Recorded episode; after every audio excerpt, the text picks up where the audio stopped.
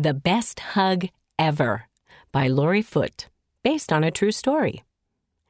Ellie loved hugs. Hugs from dad, hugs from grandma and grandpa, hugs from mom. Hugs made her feel warm and safe and happy. That's why Ellie hugged mom during church. She loved sitting on mom's lap. Mom always held her close. Then sacrament meeting ended. It was time for primary.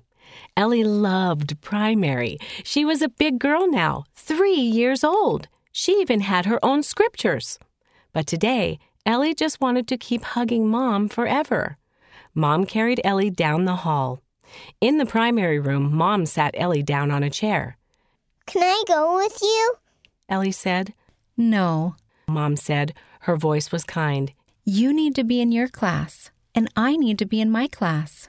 Mom kissed Ellie's cheek, then she walked out the door. Ellie felt tears rolling down her cheeks. She thought about Mom holding her. Mom always held her when they read the Book of Mormon. They usually read with the family. Sometimes Ellie and Mom read by themselves. Ellie picked up her Book of Mormon. Inside was a picture of Jesus.